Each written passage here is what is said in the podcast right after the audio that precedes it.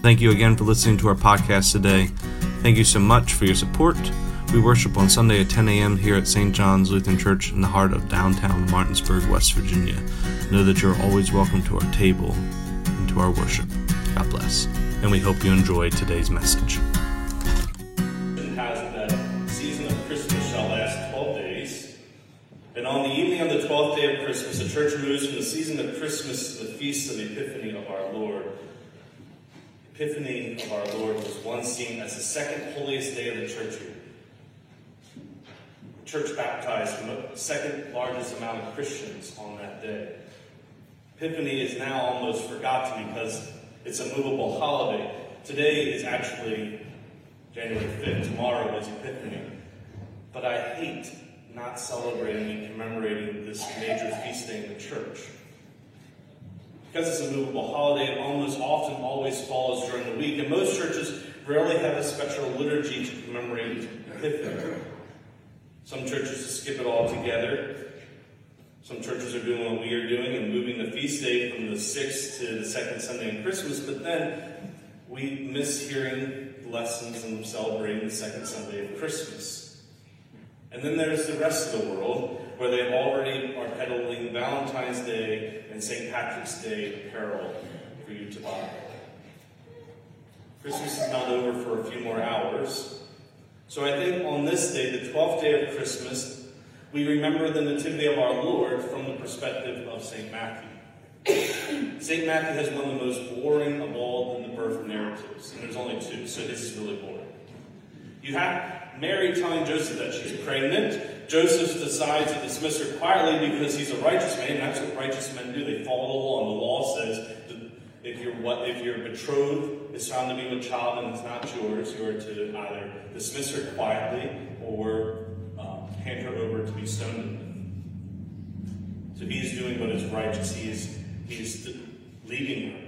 Then Joseph has a dream and is told it's okay to take Mary as his wife. And so then Matthew tells us that she bears her firstborn son, and they name him Jesus Emmanuel. But in between the time of the dream and the birth, Matthew adds in this weird line that Joseph and Mary had no marital relations till, till during that time. And that's it. That's all we get of the birth narrative. There's no trip to Bethlehem. In fact, it appears Mary and Joseph are already living in Bethlehem.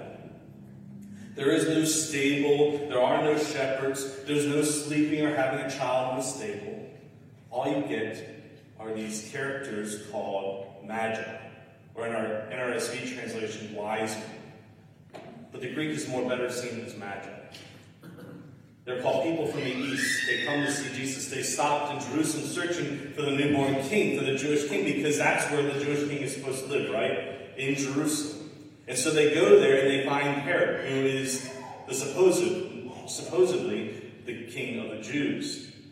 And they meet him, they meet him, and he is terrified that he might be replaced as the king. Their encounter in Jerusalem shows us that the insiders who are supposed to know about Jesus and the Messiah know nothing about his arrival. About a month ago, my parents took my brother and I, our, whole family, up to Lancaster to see the miracle of Christmas at Sight and Sound.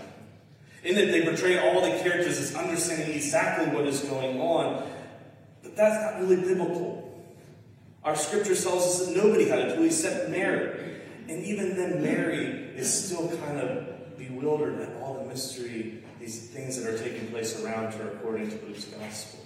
According to Matthew, Herod had to send scholars to search through Scripture to find this very obscure prophecy in Micah 5 2. If you're the Jewish king, you think you would know your Bible. You think you would just pick up your own Bible, but this Jewish king is no Jewish king. And really, the passage is not all that informative, but it's the only passage that they could find mention of a Jewish savior, a Jewish king, and a town together. The Jewish king, then known as Herod, uses this information to create a plan to destroy this newborn king. The outsiders, the magi, the astronomers, the palm readers, whatever you might want to call them, they'll use this information to continue their search for the Savior of the world so that they might pay him homage, so that they might worship him. They understand who Jesus is supposed to be. They, the insiders, though, have no clue. And so the Magi go to Bethlehem and present Jesus with gifts of gold, frankincense, and myrrh. What is not written is the wise women then coming afterwards and bringing a casseroles and diapers and some wine for Mary. That's what I think anyway. These outsiders, they travel a great distance to visit the home of Jesus. They bring strange but elaborate gifts and they return back home to their countries after this visit. They traveled over two years to see Jesus and then had to travel two years back home.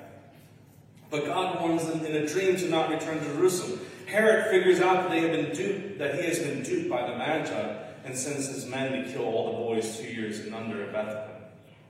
It seems Matthew's gospel takes a very strange turn in the recount of the birth of Jesus.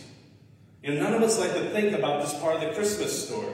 We bury it, we ignore it, but yet it still remains. Innocent children lost their lives because the so called Jewish king was a coward and was scared of being replaced.